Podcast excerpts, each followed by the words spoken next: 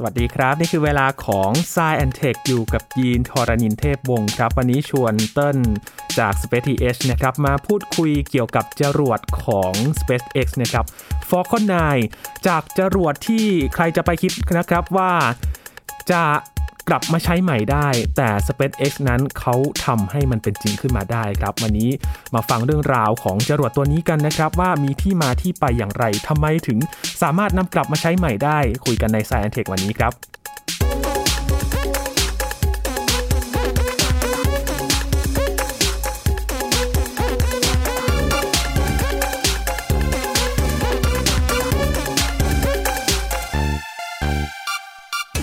ในการจะส่งยานหรือว่าดาวเทียมขึ้นไปนะครับ เราใช้จรวดช่วยในการขับดันขึ้นไปสู่วงโคจร ในอดีตนั้นเราใช้จรวดแล้วก็ทิ้งไปครับ เพราะว่ามันไม่สามารถกลับมาใช้ใหม่ได้นะครับ ก็มีแนวคิดครับว่า เอ๊ะ ถ้าเราจะทำจรวดให้มันกลับมาใช้ใหม่ได้เนี่ย มันจะช่วยประหยัดต้นทุนมหาศาลเลยแล้ว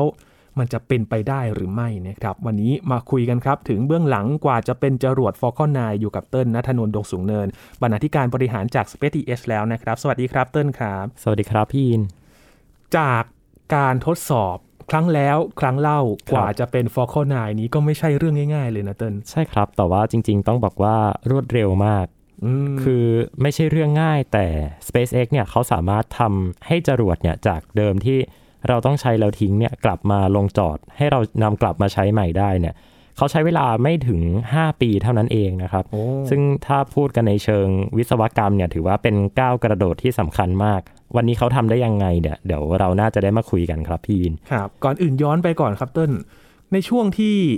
เราส่งยานขึ้นไปเนาะเติ้ลเคยเล่าในเรื่องของประวัติศาสตร์จรวดใน Star Stuff ใช่ครับทางไทย PBS Podcast นี่แหละครับกว่าจะมาเป็นจรวดได้ ซึ่งในอดีต จรวดเนี่ย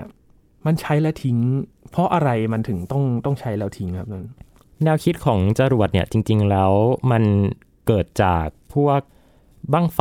หรือว่าพลุดอกไม้ไฟในอดีตนะครับอืมคือมนุษย์เนี่ยพอเรียนรู้ที่จะใช้ดินปืนได้เนี่ยเขาก็ใช้ดินปืนนี่แหละในการมาผลักดันหรือว่าขับเคลื่อนวัตถุใดวัตถุหนึ่ง ซึ่งในตอนนั้นเนี่ย มันก็จะเป็นตัวแท่งไม้ใช่ไหมครับครับ ทีนี้เนี่ยพอแท่งไม้เนี่ยข้างในเขาก็จะต้องบรรจุเชื้อเพลิงเอาไว้ใช่ไหมครับ ก็แล้วแต่สูตรของแต่ละวัฒนธรรมแต่ละประเทศ แค่ประเทศไทยของเราเนี่ยบั้งไฟแต่ละสูตรก็ไม่เหมือนกันละนะครับ อันนี้เนี่ยพอมันจุดขึ้นไปแล้วเนี่ยนะฮะวัตถุพวกเนี้ยอันเนี้ยต้นกำลังพูดถึงระยะเวลาหลายร้อยจนเกือบถึงพันปีก่อนเนี่ยนะฮะพอเขาจุดขึ้นไปได้แล้วเนี่ยเชื้อเพลิงข้างในเนี่ยมันถูกเผาไหม้อืม ดังนั้นเนี่ยสิ่งที่มีค่ามากที่สุดเนี่ยมันไม่ใช่ตัวไม้ท่อนไม้อันนั้นแล้วล่ะ แต่ว่ามันคือตัวเชื้อเพลิงนะครับ เพราะว่าถ้าตัวภาชนะที่บรรจุเชื้อเพลิงนั้นนะหรือว่าตัวยานพาหนะเนี่ยมันไม่มีเชื้อเพลิงอะครับพี่อินอืมมันก็ไปไหนไม่ได้ครับแล้วท่อนไม้พวกเนี้ยมันก็หาได้ง่ายทั่วไปเนาะอืมสิ่งที่มีราคาแพงกลายเป็นว่ามันคือดินปืนครับอ่ามันคือพวกสารเคมีต่างๆ ที่ใช้ในการผลักดันตัว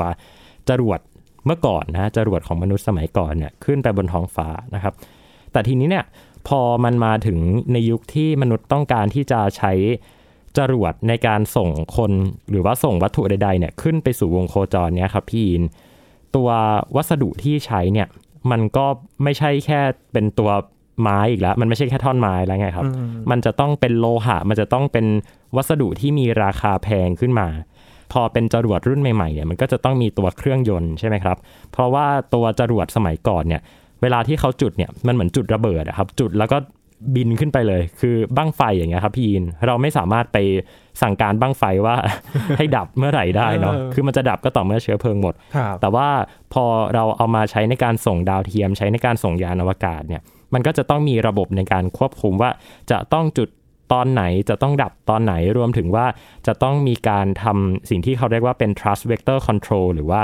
การกำหนดทิศทางของตัวเชื้อเพลิงเนี่ยที่มันจะพ่นออกไปเนี่ยให้ไปในทิศทางที่มันถูกต้องไม่อย่างนั้นจรวดของเราก็จะสายไรทิศทางใช่ไหมครับอืมพอตัวจรวดเนี่ยมันมีความซับซ้อนขึ้นมาเนี่ยกลายเป็นว่า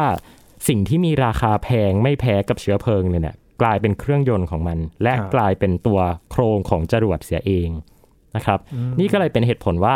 จากเดิมเนี่ยที่จรวดเนี่ยมันถูกออกแบบมาให้ใช้และทิ้งได้โดยที่เราไม่ต้องไปเสียดายอะไรมันเนี่ยพอมาถึงในยุคที่โอ้โหมีการนำจรวดนะฮะซึ่งมันก็เป็นแนวคิดเดิมเนาะก็คือมีเชื้อเพลิงอยู่ข้างใน แล้วก็เป็นแท่งขึ้นไปตรงๆเนี่ยแล้วก็ยิงขึ้นไปบนท้องฟ้าเนี่ยจากเดิมที่เราไม่ต้องเสียดายพวกท่อนไม้หรือว่าไม้ไผ่อะไรพวกนี้ครับกลายเป็นว่าตอนเนี้ยเราต้องมาเสียดายพวกเครื่องยนต์ต้องมาเสียดายพวก วัสดุที่เราใช้ในการประกอบตัวจรวดขึ้นมา เพื่อให้มันมีความแข็งแรงทนทาน แล้วก็ใช้ในการส่งมนุษย์ หรือว่าดาวเทียมขึ้นสู่วงโคจรได้ครับ อืมเราเห็นการปล่อยจรวดพอมันไปสักระยะหนึ่งมันก็จะปลดออกใช่ไหมครับเติ้ลคือมันทิ้งเนี่ยปกติก่อนหน้าเนี้ยมันทิ้งแล้วมันก็คือลงทะเลไปเลยใช่ไหมใช่ครับ เพราะว่าเวลาที่เขาออกแบบฐานปล่อยจรวดเนี่ยครับพี่ยิน เขาจะออกแบบให้มันใกล้เคียงกับบริเวณที่เป็นพื้นที่โล่งเนาะ ถ้าอย่างเช่นของรัสเซียเนี่ยครับเขาก็จะออกแบบให้อยู่ใกล้กับทะเลทราย ซึ่งเป็นจุดที่มนุษย์ไม่ได้อาศัยอยู่นะครับ แต่ถ้าเป็นประเทศอย่างสหรัฐอเมริกาหรือว่าญี่ปุ่นเนี่ยเขาก็จะออกแบบให้มันติดกับทะเลไปเลย ก็คือพอจรวดมันตกลงมาเนี่ยก็ตกลงทะเลหายไปเลยนะครับ ที่มันต้องตกหายไปเนี่ยหรือว่าที่จรวดมันเอ่อ มันจะต้องออกแบบมาให้หายไปเป็นท่อนๆเนี่ยนะฮะซึ่งในทางวิศวกรรมเนี่ยเขาจะเรียกว่า staging นะครับคือจรวดท่อนหนึ่งเนี่ยครับพี่ยีนมันแบ่งไปได้หลายส่วนนะครับ แล้วแต่ละส่วนเนี่ยพอเชื้อเพลิงมันหมดเนี่ยเขาก็จะสลัดออกครับที่เป็นแบบนี้เนี่ยก็เพราะว่าตัวจรวดเองนั่นแหละที่มีมวลด้วยนะครับ ไม่ใช่แค่ตัวเชื้อเพลิง หรือว่าดาวเทียมของเราอย่างเดียว ตัวจรวดเองนั่นแหละครับที่มีมวล ถ้าเราสลัดมวลทิ้งไปได้เนี่ยมันก็จะประหยัด เชื้อเพลิงที่เราต้องใช้ในการส่ง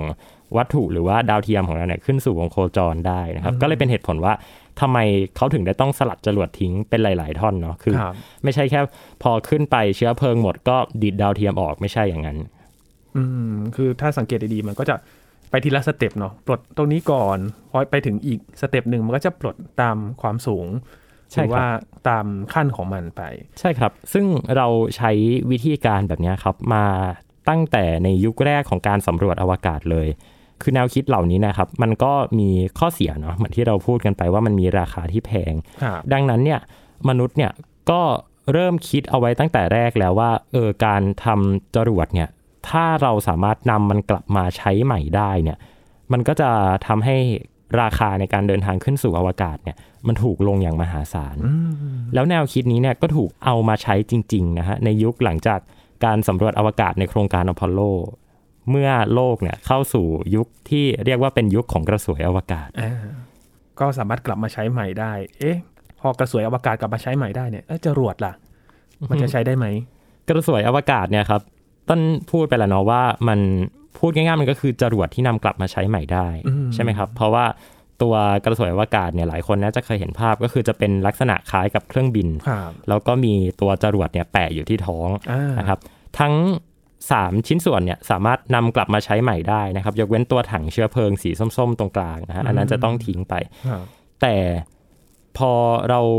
ใช้ไปจริง ๆ แล้วเนี่ยครับพี่ยีนนาซาเองเนี่ยเขาก็ออกมายอมรับว่าเออการใช้กระสวยอวกาศเนี่ยจริง ๆ แล้วราคามันแพงกว่าจรวดเสียอีกโอ้ เพราะว่ามันต้องมีการบำรุงอ่าใช่ไหมครับใช่ครับต้องมีการซ่อมบำรุงที่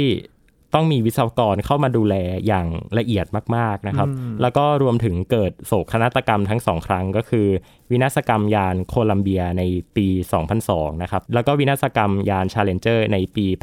1986 ครับอืมก็คือนักบินอวกาศทั้ง 7 คนที่อยู่ในยานเนี่ยก็ต้องเสียชีวิตนะครับ เป็นเหตุผลว่าเออนาซาเขาก็เริ่มมีแผนการที่จะต้องปลดระวางกระสวยอวกาศแล้วแหละนะครับ โลกก็ดูเหมือนจะกลับมาใช้จรวดที่เป็นจรวดใช้และทิ้งปกติเนาะอืมหลังจากที่คนพบว่าจริง ๆ แล้วการทำจรวดที่นำกลับมาใช้ใหม่ได้เนี่ยบางทีมันอาจจะทำให้มีราคาแพงกว่าใช้จรวดใช้และทิ้งซะอีกครับนั่นคือบทเรียนจากกระสวยอวกาศ ใช่ครับ แต่ก็มีชายคนหนึ่งครับ พี่ยินที่เขาบอกว่าจริง ๆ แล้วเนี่ยจรวดที่ใช้แล้ว นำกลับมาใช้ใหม่ได้เนี่ยมันคือคำตอบของการเดินทางสู่อวกาศห้วงลึกจริง ๆ แล้วชายคนนั้นก็คืออีลอนมัสครับอ๋อเขาเริ่มต้นยังไงอ๋อจริงๆ ชีวิตของเขาเขาสนใจในเรื่องนี้มาตั้งแต่แรกแล้วเนาะใช่ครับเขาพยายามไปซื้อตัวจรวดของรัสเซียนะฮะครับเป็นจรวดเก่าของรัสเซีย แต่ว่าทางรัสเซียไม่ยอมขายให้แน่นอนครับ ใครจะไปขายให้ เขาก็เลยมาตั้งบริษัทอวกาศของตัวเองครับ แล้วก็ ตอนนั้นอีลอนมัสเนี่ยนะฮะในช่วงประมาณปี 2003-2004เนี่ยเขาทดสอบจรวดของตัวเองนะครับ ที่ชื่อว่า Falcon 1 นะครับ Falcon 1เนี่ยเป็นจรวดที่ขนาดไม่ใหญ่มากนะครับ สูงไม่ถึง 10 เมตรด้วยซ้ำนะครับครับเทียบกับ Falcon 9เนี่ยคือ Falcon 9เนี่ยสูง 70 เมตรเนาะ แต่ Falcon 1เนี่ยสูงไม่ถึง 10 เมตร เท่านั้นนะโอ้เคยมีคนวาดภาพเล่นๆนะครับว่าเราสามารถเอาจรวด Falcon 1เนี่ยจรวดรุ่นแรกของ SpaceX เนี่ยใส่เข้าไปในช่องเก็บดาวเทียมของ Falcon 9ได้ด้วยซ้ำเขาพัฒนาจรวดตัวนี้มาเนี่ยเพื่อต้องการที่จะทดสอบนะฮะแนวคิดเครื่องยนต์จรวดของตัวเอง แล้วก็เสริมสร้างองค์ความรู้ให้กับวิศวกรเนาะครับเขาก็ทดสอบมาครั้งที่หนึ่ง ผิดพลาด ครั้งที่สองผิดพลาด ครั้งที่สามผิดพลาด เหลือครั้งที่สี่ที่โอ้โห ถ้าหมดครั้งนี้แล้วเนี่ย คือ SpaceX น่าจะต้องปิดบริษัทแล้วเออเพราะว่าไม่มีเงินทำต่อแล้วโอ้ปรากฏว่าครั้งที่สี่เนี่ยดันทำสำเร็จครับก็เลยได้เงินทุนจากนาซามาลงทุนพัฒนาจรวดต่อนะครับอืมแล้วจรวดที่อีลอน มัสเขาคิดเอาไว้ตอนนั้นเนี่ยมันก็คือจรวด Falcon 9 ที่สามารถนำกลับมาใช้ใหม่ได้นะคครับรับ ซึ่งตอนนั้นเนี่ย อีลอนมัสเองเนี่ยเขาบอกว่าเขาเครียดมากนะฮะในบทสัมภาษณ์ของเขากับทาง The New York Times เนี่ยเขาบอกเอาไว้ว่าเป็นช่วงที่ไม่มีใครเชื่อว่าเขาจะสามารถทำยานอวกาศและจรวดที่นำกลับมาใช้ใหม่ได้นะฮะอืมแม้กระทั่งนิวอัมสตรองนะฮะในตอนนั้นเนี่ยเป็นวีรบุรุษด้านอวกาศเนี่ยก็ยังออกมากล่าวคัดค้านแนวคิดของอีลอนมัสนะครับบอกว่าเขาไม่เชื่อว่าอีลอนมัสจะสามารถทำได้นะซึ่งก็สร้างความ เสียใจให้กับอีลอนมัสอย่างมาก แต่ว่าสิ่งนั้นก็ไม่ได้เป็นอุปสรรคในการพัฒนางานของตัวเองต่อนะครับ จนสุดท้ายแล้วเนี่ยจรวด Falcon 9 นะครับ ก็สามารถบินขึ้นได้ครั้งแรกเนี่ยในช่วงประมาณปี 2008 นะครับ ตอนนั้นเนี่ยนาซาก็เริ่มเห็นถึงศักยภาพของบริษัท SpaceX นะครับ ก็เลยได้ให้ทุนเป็นก้อนใหญ่เลยนะฮะในการพัฒนาจรวดแล้วก็ยานอวกาศมา ทีนี้เนี่ย SpaceX เองเนี่ย ตอนแรกเนี่ยตัวจรวด Falcon 9นะฮะเขาก็เป็นจรวดที่ใช้แล้วทิ้งเหมือนกับจรวดลำอื่นๆ นั่นแหละ แต่ในระหว่างที่ SpaceX เนี่ยเขาใช้จรวด Falcon 9เนี่ยในการทำภารกิจให้กับบริษัทต่างๆเนี่ยนะฮะโดยเฉพาะในช่วงตั้งแต่ปี 2010 เป็นต้นมาเนี่ยเขาก็เริ่มพัฒนาควบคู่กันไปนะเขาจะเริ่มพัฒนาตัว Falcon 9 R นะฮะตัว R เนี่ยย่อมาจากคำว่า reusable หรือว่าการนำกลับมาใช้ใหม่ได้นะครับ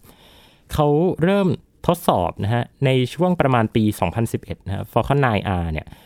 มีการทดสอบบินขึ้นไปนะฮะเอาตัวจรวด Falcon 9เนี่ยบินขึ้นไปตรงๆ แล้วก็กลับมาลงจอดที่ฐานปล่อยนะครับ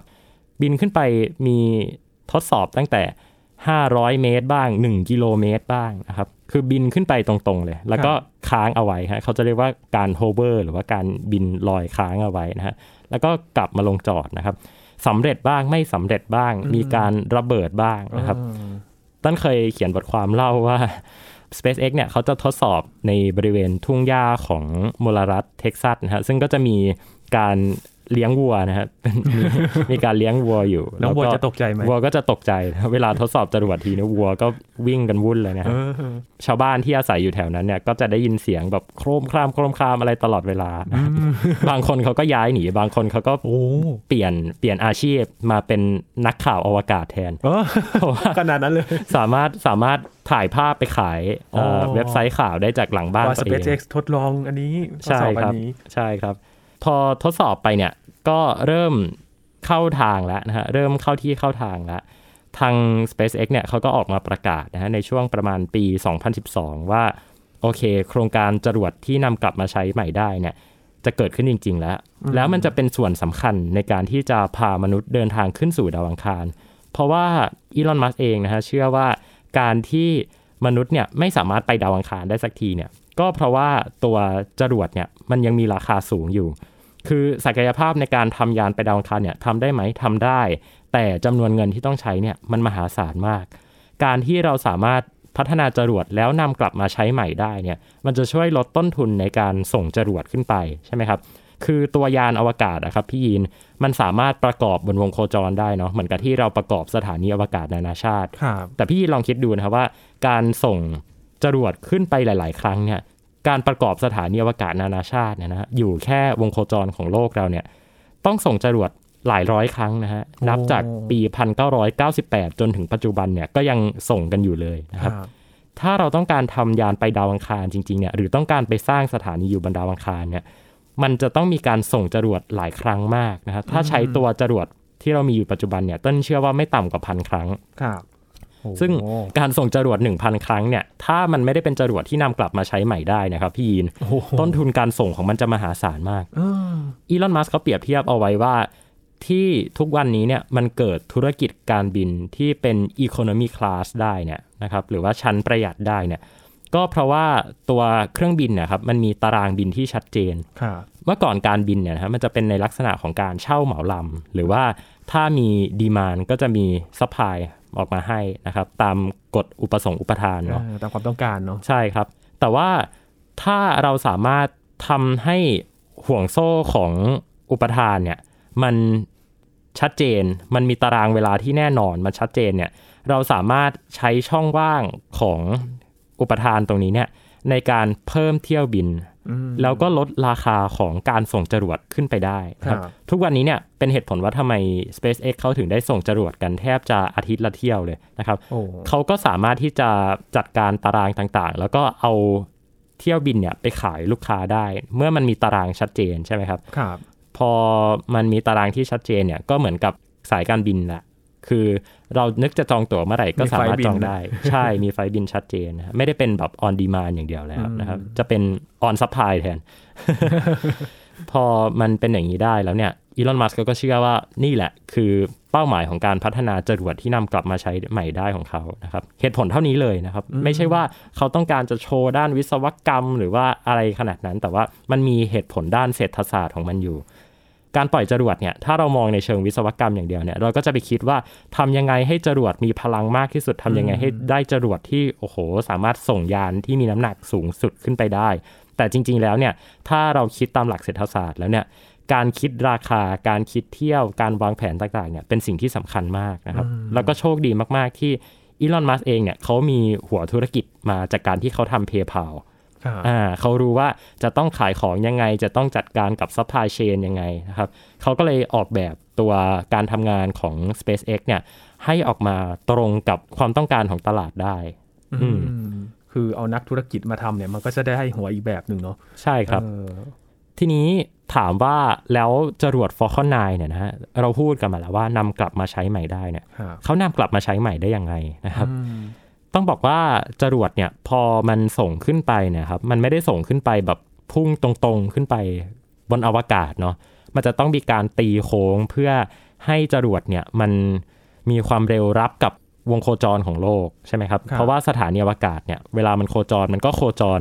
จากขอบฟ้าอีกด้านหนึ่งไปยังเส้นขอบฟ้าอีกด้านหนึ่งเนาะเวลาเราเห็นวัตถุที่มันโคจรรอบเราเนี่ยไม่ว่าจะเป็นดาวเทียมหรือยานอวกาศเนี่ยเขาจะวิ่งเป็นเส้นตรงฮะอืมจาก ฟ้าอีกด้านหนึ่งไปตกที่ฟ้าอีกด้านหนึ่งคล้ายๆ กับพระอาทิตย์อืมนะพระอาทิตย์ก็จะขึ้นจากฟ้าอีกด้านหนึ่งไปตกที่อีกด้านหนึ่งนะครับครับ มันหมายความว่าแรงที่จรวดเขาบินเนี่ย มันเป็นแรงในแนวโค้งเนาะมันไม่ใช่แค่พุ่งตรงๆขึ้นไปนะครับ ทีเนี้ยพอเราพุ่งไปในทิศทางโค้งเนี่ยนะครับ การที่จะให้มันกลับมาลงจอดที่เดิมเนี่ย มันจะต้องใช้แรงมหาศาลครับเหมือนกับเราเคลื่องลูกบอลไปอีกฝั่งหนึ่งนะครับ แล้วเราคาดหวังว่าจะให้มัน วิ่งกลับมาเนี่ย ลูกบอลนั้นเนี่ยมันมันจะต้องแบบมันจะต้องแบบออกแรงของมันเองอะนะฮะเออคือสมมติว่าเราปาของไปเนี่ย มันไม่มีทางอยู่ละที่ลูกบอลมันจะวิ่งกลับมาเองนะครับ ซึ่งจรวดก็เหมือนกันครับ เวลาที่เราจุดจรวดส่งขึ้นไปเนี่ย มันก็จะมีวิถีโค้งการตกของมันนะฮะ ถ้าในฟิสิกส์มปลายเนี่ยเขาจะเรียกว่าการเคลื่อนที่แบบโปรเจกต์ไ e ครับอ่า ก็คือเราปาวัตถุชิ้นหนึ่งไปเป็นวิถีโค้ง มันก็จะตกมาเป็นวิถีโค้งนะครับ ซึ่ง SpaceX เนี่ยเขาก็คิดมาแล้วว่า การที่จะให้จรวดเนี่ยมันกลับมาลงจอดที่ฐานเดิมได้เนี่ยมันต้องใช้แรงมหาศาล แต่ไม่ใช่ว่าทำไม่ได้นะฮะเพราะว่ายิ่งจรวดมันพุ่งขึ้นไปสูงๆเนี่ยมวลมันก็จะน้อยลงเพราะว่าเชื้อเพลิงมันถูกเผาไหม้หมด พอจรวดมันอยู่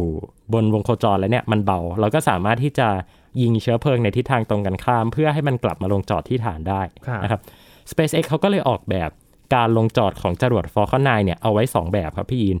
แบบแรกก็คือการกลับมาลงจอดที่ landing zone หรือว่าครับที่ฐานปล่อยนะครับอืมกับอีกรูปแบบหนึ่งก็คือการที่ให้จรวดเนี่ยไปลงจอดบนโดรนชิปนะครับหรือว่าเป็นเรือโดรนกลางทะเลอ่าที่เคลื่อนที่ด้วยระบบอัตโนมัติเนาะคือมีคำว่าโดรนชิปเนี่ยก็คือเป็นโดรนนะคือไม่ต้องมีคนควบคุมครับมันก็จะไปคอยรอรับจรวด Falcon 9เองว่าจรวดเนี่ย มันจะตกลงมากลับลงมาตรงไหนนะครับอืมก็เป็น 2 วิธีที่ก็มีการเริ่มทดสอบต่างๆนะครับ ตั้งแต่ปี 2012 เนี่ย SpaceX เขาก็ทดสอบนะครับในการบินจรวดขึ้นไปนะครับ คือทดสอบในเที่ยวบินของลูกค้าปกตินี่แหละ บินจรวดขึ้นไป ปล่อยดาวเทียมของลูกค้า แล้วตัวจรวดท่อนแรกหรือว่า first stage เนี่ย ก็จะพยายามบังคับให้มันกลับมาลงจอดบนเรือโดรนหรือว่าโดรนชิปนะครับ ทดสอบมาก็ระเบิดตลอดนะครับอ๋อเกิดปัญหาต่างๆ เชื้อเพลิงหมดก่อนที่จะลงจอดบ้าง หรือว่าพอลงจอดมาแล้วเกือบจะตั้งได้แล้ว แต่ว่าเรือมันโคลงเคลงอืมจรวดล้มอ๋อระเบิดอีก หรือบางทีลงไม่ตรงกับเรือไปลงข้างๆเรือ จมน้จมน้ำเกิดปัญหาต่างๆขึ้นมามากมายนะครับ เรียกได้ว่าทีมวิศวกรของ SpaceX เนี่ยต้องแก้ปัญหาเยอะเลยำนะครับ คือต้องบอกว่า การส่งจรวดขึ้นไปกับการให้จรวดมันกลับมาลงจอดได้เองเนี่ย มันต่างกันยังไง มันต่างกันตรงที่ว่า ตอนที่เราส่งจรวดขึ้นไปเนี่ยนะฮะมันสามารถที่จะควบคุมทิศทางได้ค่อนข้างง่ายดายและชัดเจน เพราะว่าเรารู้อะว่าเราต้องการที่จะส่งขึ้นไปตรงไหนต้องใช้แรงเท่าไหร่นะครับครับแต่พอจรวดเนี่ยมันเชื้อเพลิงใกล้จะหมดแล้วเนี่ย มันเบาหนึ่งคือมันเบาสองก็คือเราไม่สามารถคาดหวัง ว่าสภาพอากาศบริเวณจุดที่ลงจอดเนี่ย มันจะเป็นยังไงได้ครับอาจจะมีลม อาจจะมีพายุ หรืออาจจะมีคลื่นลมในทะเลที่ทำให้ตัวเรือของเราเนี่ยมันไม่สามารถอยู่ในจุดที่มันควรจะอยู่ได้นะครับ วิศวกรเนี่ยเขาก็เลยต้องนำเอาตัวกระบวนการวิธีหรือว่าอัลกอริทึมตัวหนึ่งเนี่ยที่พัฒนาโดย NASA นะครับเขาชื่อว่า G-FOLD Algorithm ตัว G-FOLD Algorithm เนี่ยครับเป็นตัว ซอฟต์แวร์อัลกอริทึมตัวเดียวกับที่ทาง NASA เขาใส่เข้าไปในยาน Curiosity ที่ลงจอดบนดาวอังคารในปี 2012อืมเป็นซอฟต์แวร์ชุดเดียวกันนะคครับทางวิศวกรของ SpaceX เนี่ยก็เอาอัลกอริทึมชุดเนี้ยครับ มาปรับใช้กับตัวจรวด Falcon 9 จนสามารถทำให้จุดตกของ Falcon 9 เนี่ย มันถูกควบคุมให้มาลงในบริเวณที่ใกล้เคียงกับที่ตัวเรือโดรนของเราเนี่ยอยู่ได้นะครับ ซึ่งกระบวนการเนี้ยครับพี่ยีนเขาจะใช้การคำนวณขั้นสูงมากๆนะครับครับ คือ Falcon 9เนี่ยครับนึกภาพว่ามันคือคอมพิวเตอร์ที่บินได้อืมในทุกวินาทีที่มันอยู่ในอากาศเนี่ย มันจะต้องคิดคำนวณตัวแปรต่างๆ ด้วยตัวมันเองตลอดนะครับ เพราะว่ามนุษย์ไม่สามารถที่จะควบคุมได้ การควบคุมโดยคอมพิวเตอร์เนี่ย จะช่วยให้ Falcon 9เนี่ยสามารถเลือกได้ว่าตอนที่เขาเลือกจุดลงจอดเนี่ย จำนวนเชื้อเพลิงนะครับจำนวนแรงที่เขาจะต้องพ่นออกมาเนี่ย มันมากแค่ไหนมันน้อยแค่ไหนครับโดยที่ดูจากสภาพอากาศบริเวณนั้น ดูจากความเร็ว ดูจากอัตราการตกของตัวจรวดเนี่ย สุดท้ายแล้วนะครับ ตัว Falcon 9 เนี่ยก็สามารถที่จะกลับมาลงจอดเองได้นะครับ ครั้งแรกเนี่ยในเดือนธันวาคมปี 2015 นะครับ ซึ่งการทดสอบครั้งนั้นเนี่ยเป็นช่วงที่ SpaceX เนี่ยเขา อยู่หลังจากช่วงวิกฤตเลยนะครับ คือช่วงกลางปี 2015เนี่ยครับพี่ยีน มันจะมีวิกฤตหนึ่งของ SpaceX ก็คือการระเบิดของภารกิจ CRS-7 นะครับ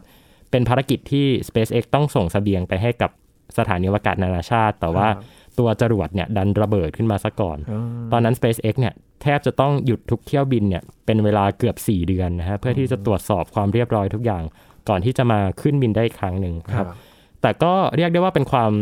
โชคดีในความโชคร้ายละกันที่พอทุกคนหยุดเนี่ยก็มีเวลาโฟกัสกับตัวการออกแบบของจรวดได้มากขึ้นนะครับ วิศวกรก็เลยมีความมั่นใจที่จะทำให้จรวด Falcon 9เนี่ยกลับมาลงจอดได้เอง โดยที่ไม่ได้ลงจอดบนเรือโดรนด้วยนะฮะ แต่ว่าครับเป็นการกลับมาลงจอดที่ฐานอ่าที่ Cape Canaveral Air Force Station นะฮะก็ในเดือนธันวาคมปีเดียวกันนะฮะปี 2015 SpaceX ก็สามารถที่จะพาจรวด Falcon 9เนี่ยกลับมาลงจอดที่ฐานปล่อยได้อย่างเรียบร้อยครับ แล้วก็นับเป็นครั้งแรกในประวัติศาสตร์ที่มีการนำจรวดกลับมาใช้ใหม่ได้ครับครับปัจจัยอะไรที่มันทำให้จรวดจะสามารถกลับมาจุดเดิมได้บ้างครับเตินคือต้องบอกว่าตัวจรวดเนี่ยครับพี่ยีนเวลาที่มันบินขึ้นไปเนี่ยนะฮะเชื้อเพลิงของมันเนี่ย มันลดน้อยลงมาก อืมอืมดังนั้นเนี่ย ปัญหาหนึ่งที่ Falcon 9 เจอมาตลอดการทดสอบก็คือเชื้อเพลิงมันไม่พอสำหรับลงจอดอ๋อพอเชื้อเพลิงมันไม่พอสำหรับลงจอดเนี่ย ตอนที่ลงจอดเนี่ยมันจะลงจอดกระแทกกระฐานปล่อย คือ Falcon 9นะฮะเขาจะมีตัวอุปกรณ์ตัวหนึ่งที่ชื่อว่า grid finนะครับ ก็คือเป็นเหมือนกับปีกอันเล็กๆ ที่ช่วยประคองให้ตัว Falcon 9เนี่ยอยู่ในทิศทางที่มันควรจะอยู่นะครับ แต่สิ่งนั้นเนี่ยจะไม่มีประโยชน์เลย ถ้าไม่มี ตัวเครื่องยนต์ที่ใช้ในการชะลอความเร็วนะครับ อีกอย่างหนึ่งก็คือตัวเครื่องยนต์ที่ใช้ในการชะลอความเร็วอะครับพี่ยีนครับเมื่อจุดแล้วเนี่ยเขาจะเรียกว่าเป็น suicide burn นะครับ suicide ก็คือเหมือนกับการฆ่าตัวตายนะครับเขาที่เขาเรียกแบบนี้เนี่ยเพราะว่าโอกาสที่ตัวเครื่องยนต์จะจุดติดเนี่ยมันมีแค่หนึ่งในเสี้ยววินาทีเท่านั้นนะครับ แล้วเมื่อมันจุดติดแล้วเนี่ย มันจะไม่สามารถที่จะดับหรือว่าปรับความเร็วของเครื่องยนต์ได้เลยครับดังนั้น เฮือกสุดท้ายเนี่ยก่อนที่มันจะถึงพื้นเนี่ยมันจะต้องจุดจรวดของมันเนี่ยฮะแล้วก็มีอัตราการเผาผ่านเชื้อเพลิงเนี่ยหรือว่าเบิร์นเรทที่คงที่มากๆ เพื่อที่จะให้จรวดฟอลคอนไนเนี่ยพอมันกลับมาถึงพื้นเนี่ยความเร็วจากการชะลอของเครื่องยนต์เนี่ยมันเหลือศูนย์พอดีอืมมันเหมือนกับเราเหยียบเบรกอะครับ สมมุติว่าเราขับรถเนี่ยเราเหยียบเบรกเนี่ยเราต้องกะให้ได้ว่าเราเหยียบเบรกเนี่ยเหยียบไปเท่านี้และห้ามห้ามผ่อนเท้าละ และห้ามกดเท้าไปเพิ่มด้วยแต่กะว่า ความเร็วเนี่ย ต้องหยุดนิ่งก่อนที่มันจะถึงรถคันหน้าเนี่ยหนึ่งเซนติเมตรอืมคือมันต้อง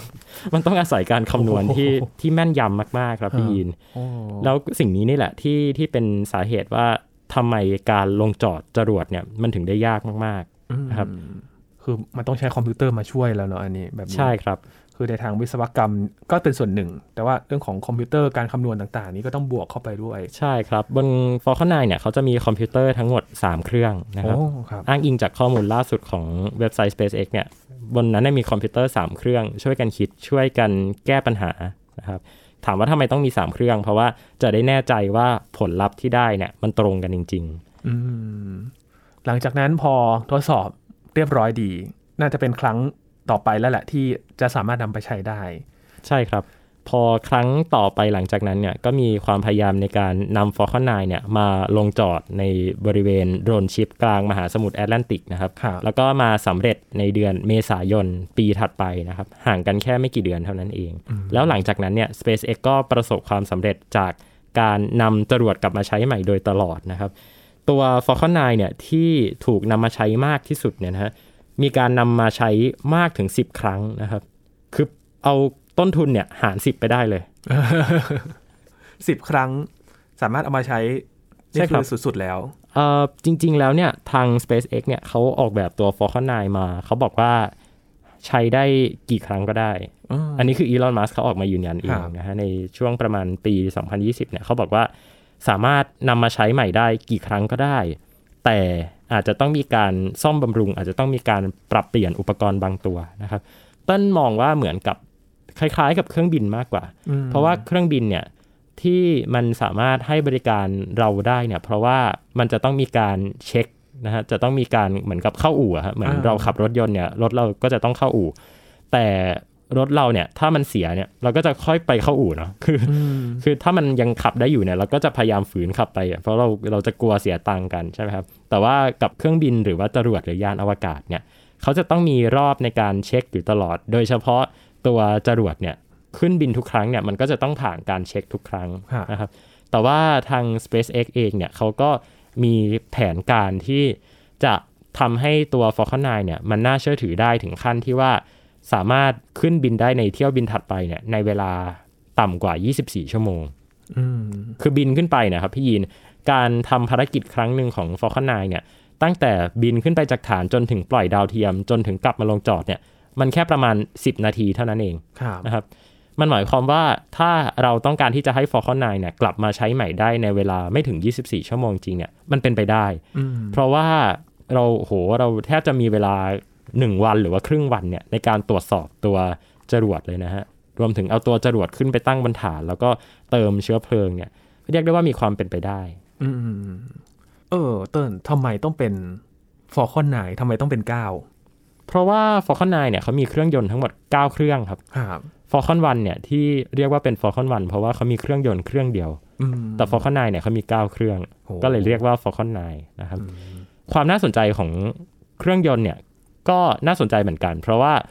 ตัวเครื่องยนต์เขามีมากถึง 9 เครื่อง ถามว่าทำไมต้อง 9 เครื่อง ยิ่งมีเครื่องเยอะเนี่ย หลายคนก็จะบอกว่า เอ้ย มันยิ่งไม่ดีหรือเปล่า เพราะว่า โอ้โห ก็ต้องเสียค่าบำรุงดูแลต่างๆ เยอะครับแต่จริงๆ ไม่ใช่นะครับ จริง ๆ ที่ Falcon 9เนี่ย มีเครื่องยนต์มากถึง 9 เครื่อง และดันเป็นเรื่องที่ดีเนี่ย ก็เพราะว่าสายการผลิตของเครื่องยนต์เนี่ย ที่เขาเรียกว่า Merlin Engine เนี่ย เขาต้องการที่จะผลิตเครื่องยนต์ออกมาให้ได้มากที่สุด เพราะทุกครั้งที่เขาผลิต เครื่องยนต์ออกมาได้หนึ่งเครื่องเนี่ยเขาจะเรียนรู้ได้ว่าความผิดพลาดบั๊กหรือว่าปัญหาของเครื่องยนต์ที่เขาผลิตออกมาเนี่ยคืออะไรบ้าง ดังนั้นคิดตามหลักการเลยว่า ยิ่งผลิตเยอะเรายิ่งรู้จักกับของชิ้นนั้นได้ดีอืมนะครับ พอเรารู้จักกับของชิ้นนั้นได้ดีเนี่ยในทุกเจเนอเรชันเนี่ยมันก็จะดีขึ้นมาเรื่อยๆนะครับทำให้ Falcon 9เนี่ยเขาได้ใช้ประโยชน์จากตรงเนี้ยครับ ในการที่ทำให้ SpaceX เนี่ยเขามีประสบการณ์ในการผลิตเครื่องยนต์ แล้วก็เรทหรือว่าอัตราการผลิตเครื่องยนต์ของ SpaceX เนี่ยปัจจุบันเนี่ยก็ยังนับว่าสูงมากๆอยู่สูงกว่าบริษัทอวกาศหลาย ๆ บริษัทที่เป็นบริษัทเจ้าใหญ่อย่าง Boeing เลยนะฮะ โอ้บริษัททำเครื่องบินเลยนะอย่างนั้น ใช่ครับ ตอนนี้เริ่มมาใช้กันบ่อยขึ้นแล้วเนาะ Falcon 9ส่งไปหลายเที่ยวเลยแหละ ใช่ครับ คือต้องบอกว่า มันมันถี่มากนะฮะพี่ยินครับคือถ้าถ้าใครที่ตามข่าวจาก Space TH เนี่ย ก็น่าจะเห็นว่าอัตราการปล่อยของ Falcon 9เนี่ยถี่มากๆ แล้วก็ตอนเนี้ยต้นคิดว่าอยู่ในหลักอาทิตย์ละนะครัฮะบจากเดิมที่เราจะเห็น SpaceX เขาปล่อยจรวดทุกเดือนตอนเนี้ยเราเริ่มเห็นการปล่อยที่โหเป็นอาทิตย์หรือว่าอาทิตย์เว้นอาทิตย์ละอืมครับตอนนี้ข้อจำกัดของ Falcon 9 มีอะไรบ้างครับต้น ข้อจำกัดของ Falcon 9เนี่ยนะต้องบอกว่าเป็นเรื่องของขนาดมากกว่า เพราะว่า Falcon 9เนี่ยเป็นจรวดที่มีความสูงประมาณ 70 เมตรครับแล้วก็มี payload fairing ที่ payload fairing ก็คือตรงส่วนบรรทุกอะนะที่ครับใช้ในการบรรทุกดาวเทียม แล้วก็ยานอวกาศขึ้นไปสู่วงโคจรเนี่ยตอนเนี้ยขนาดของตัวบรรทุกเนี่ยมันยังไม่ได้ใหญ่มากนะฮะมันจะสามารถใส่ payload ได้ กว้างนะฮะกว้างจริง ๆ ไม่ควรเกิน 2-3 เมตรด้วยซ้ำนะฮะอืมดังนั้นคือตัวขนาดอาจจะไม่ได้ใหญ่มากนะครับให้นึกภาพว่าใส่รถยนต์ได้คันหนึ่งละกัน ตอนที่อีลอนมัสเขาส่งตัวรถยนต์ Tesla Roadster ไปครับอันนั้นก็คือแทบจะเต็มความจุของตัว payload fairing แล้วนะครับอืมคือ SpaceX เองเนี่ย นอกจาก Falcon 9 แล้วเขาก็จะยังมีจรวดที่ชื่อว่า Falcon Heavy ซึ่งพัฒนาต่อกันโดยที่ใช้หลักการเดียวกันนะครัฮะบแต่ว่าเป็น Falcon 9 3ลำมาผูกติดกันเฉยอืมๆก็ไม่ได้มีอะไรซับซ้อนกว่าเดิมมากครับแต่ว่าข้อจำกัดมันก็คือข้อจำกัดเดียวกันนะ คือ Falcon Heavy เนี่ยบรรทุกของได้หนักขึ้นจริง ๆ แต่ว่า ตัวส่วนบรรทุกเนี่ยมันก็ยังแคบอยู่นะครับอืมทาง SpaceX เองเนี่ยเขาก็เลยไปเร่งพัฒนาตัวจรวดรุ่นถัดไปที่ชื่อว่ายาน Starship เนี่ยนะฮะครับซึ่งตอนเนี้ยก็ยังพัฒนาอยู่ แล้วก็ตัวยาน Starship เนี่ยเมื่อพัฒนาออกมาได้แล้วเนี่ย SpaceX เนี่ยน่าจะใช้ตัวยาน Starship แทนที่ Falcon 9 ไปเลยนะครับ คือมันจะคล้ายๆกับกรณีของ Falcon Heavy นะฮะ Falcon Heavy เนี่ยเขาขึ้นบินครั้งแรกเนี่ยในปี 2018 ครับ แต่ตอนเนี้ยมีเที่ยวบินของ Falcon Heavy เนี่ยเพียงแค่ 3-4 เที่ยวบินเท่านั้นเองอ๋อคือไม่ได้เยอะเท่ากับ Falcon 9อืมเพราะว่าเดาอันนี้คือต้นลองตั้งสมมติฐานดูว่า Falcon Heavy เนี่ยกลายเป็นว่าเพิ่มต้นทุนครับให้กับการปล่อยอ่าคือกลายเป็นว่า Falcon Heavy เนี่ยตลาดขนาดเล็ก แต่ Falcon 9เนี่ยตลาดใหญ่มากนะครับอืมแล้วอาจจะใช้หลักการคิดเดียวกันเนี่ยยังไม่ได้นะครับแต่ถ้าเรามีจรวดขนาดเดียวที่ รองรับการปล่อยทั้งโอ้โหดวงเล็กก็ได้ดวงใหญ่ก็ได้ปล่อย Starlink ก็ได้อย่าง Starship ขึ้นมาเนี่ยก็น่าจะทำให้เราได้เห็นตัวเที่ยวบินของ Starship เนี่ยที่มากกว่าเดิมมากกว่า Falcon 9อีกต้นว่า แต่ Falcon Heavy เนี่ยไม่ค่อยได้เห็นได้ไม่ค่อยได้ใช้กันจริงๆนะครับอืมอืมต้องพัฒนากันต่อไปเพราะยังมีข้อจำกัดบางอย่างที่ใช่ครับอาจจะต้องปรับปรุงนะครับ แต่ก็ถือว่านี่คือเป็นการเปิด เลิกษ์เลยแหละในการที่เรามีจรวดที่สามารถกลับมาใช้ใหม่ได้ และใช่ครับรวดเร็วมากด้วย ใช่ครับนับตั้งแต่การพัฒนาของตัวจรวด Falcon 9เนี่ยในช่วงประมาณปี 2012 เนี่ยมาจนถึงการลงจอดครั้งแรกในปี 2015 เนี่ยครับเขาใช้เวลาเพียงแค่ 4 ปีเท่านั้นอืมรวดเร็วมากๆนะฮะในเชิงวิศวกรรมเนี่ยการที่จะผลิตอะไรบางอย่างขึ้นมาได้เนี่ยอย่างกล้องเจมส์เว็บของเราเนี่ยใช้เวลา 20 ปี สุดท้ายต้นมีตัวสถิติคร่าวๆที่น่าสนใจของตัวจรวด Falcon 9 มาเล่าให้ทุกคนฟังอะนะครับครับตอนนี้เนี่ยตัวจรวด Falcon 9 เนี่ยก็นับว่ากลายเป็นจรวดที่ใช้งานได้ถี่ที่สุดอืมในโลกนี้ไปแล้วนะครับ แล้วก็เป็นจรวดยอดนิยมไปแล้วนะครับอืมตอนนี้เนี่ยจรวด Falcon 9 เนี่ยอัตราการปล่อยต่อปีเนี่ยนะฮะในปี 2021 เนี่ย มีการปล่อยจรวดเนี่ยสูงสุดถึง 31 ครั้งโอ้ใน 1 ปีนะฮะ 31 ครั้ง นับเป็นการใช้จรวดซ้ำนะฮะ 29 ครั้งครับพี่ยินอืมแสดงว่ามีการใช้ Falcon 9ใหม่แกะกล่องเนี่ยเพียงแค่ 2 ลำเท่านั้นเองโอ้ที่เหลือเป็นจรวด reuse หมดเลยนะครับโหซึ่งปี 2021 เนี่ยนะก็นับว่าเป็นสถิติที่สูงที่สุดของ SpaceX เลยนะฮะ ในปี 2020 เนี่ยมีทั้งหมด 26 เที่ยวบินนะครับ แล้วก็ในปี 2019เนี่ยมี 13 เที่ยวบินนะครับครับ ตอนนี้เนี่ยเดือนกุมภาพันธ์แล้วนะครับ แต่ว่าในช่วงเดือนแรกของเราเนี่ยเดือนมกราคมเนี่ยมีการปล่อยไปแล้ว 4 เที่ยวบินครับอืมโหอาทิตย์ละครั้ง อาทิตย์ละครั้งเลยนะ พี่ยินลองนับไปได้เลยว่า4คูณ12สี่สิบแปดละ48 48ครั้งแน่นอนโอ้คอยดูโหคือ ถ้ายังรียูสแบบนี้เนี่ยก็คือเอาครั้งเนี่ยไปหารต้นทุน อาจจะบวกค่าซ่อมบำรุงนิดหน่อยใช่ครับ แต่ก็ถือว่าคุ้มค่าเลยทีเดียว ใช่ครับ จริง ๆ อะพี่ทุกครั้งที่ SpaceX ปล่อย Falcon 9เขาอาจจะได้กำไรก็ได้นะเออเพราะว่าเขาปล่อย Starlink ไปด้วย เขาก็ใช้จรวดของตัวเองส่งของตัวเองขึ้นไปด้วย แล้ว Starlink เนี่ยก็เอาไปคิดค่าบริการกับผู้ใช้บริการได้อีกอ๋อดังนั้นทุกครั้งที่ SpaceX ส่งดาวเทียมแล้วมี Starlink ติดไปด้วยเนี่ย SpaceX เนี่ย เรียกได้ว่าได้กำไรจากการปล่อยโอ้โหคุ้มค่าใช่คือครับความเป็นหัวนักธุรกิจเนาะมันก็ใช่จะครับมีทุกอย่างเนี่ยสามารถคำนวณเป็นมูลค่าได้เลย ใช่ครับอืมนอกจากจะสร้างมูลค่าเพิ่มแล้ว ก็ยังทำให้เราเห็นความเป็นไปได้ว่าจรวดเนี่ยมันกลับมาใช้ได้ด้วยนะครับครับนี่คือเรื่องราวกว่าจะเป็น Falcon 9 นะครับทำให้เรารู้ว่าจรวดเนี่ยกว่าจะพัฒนามาถึงปัจจุบันนี้เนี่ยให้กลับมาใช้ใหม่ได้เนี่ยเขาผ่านอะไรมากันบ้างนะครับสำหรับอีลอนมัส ของ SpaceX นะครับ วันนี้ขอบคุณเติ้ลมาก ๆ เลยครัขอบคุณบครับ นี่คือ Science Tech ครับ คุณผู้ฟังติดตามรายการก็ได้ที่ www.thaipbspodcast.com นะครับ รวมถึงพอดแคสต์ช่องทางต่างๆ ที่คุณกำลังรับฟังเราอยู่ครับ อัปเดตเรื่องวิทยาศาสตร์เทคโนโลยี และนวัตกรรมกับเราได้ที่นี่ ทุกที่ทุกเวลากับไทย PBS Podcast นะครับ ช่วงนี้ยีนทอรานินเทพวงศ์พร้อมกับเติ้ลนัทนนท์ดวงสูงเนินจาก Space TS ลาไปก่อนนะครับ สวัสดีครับ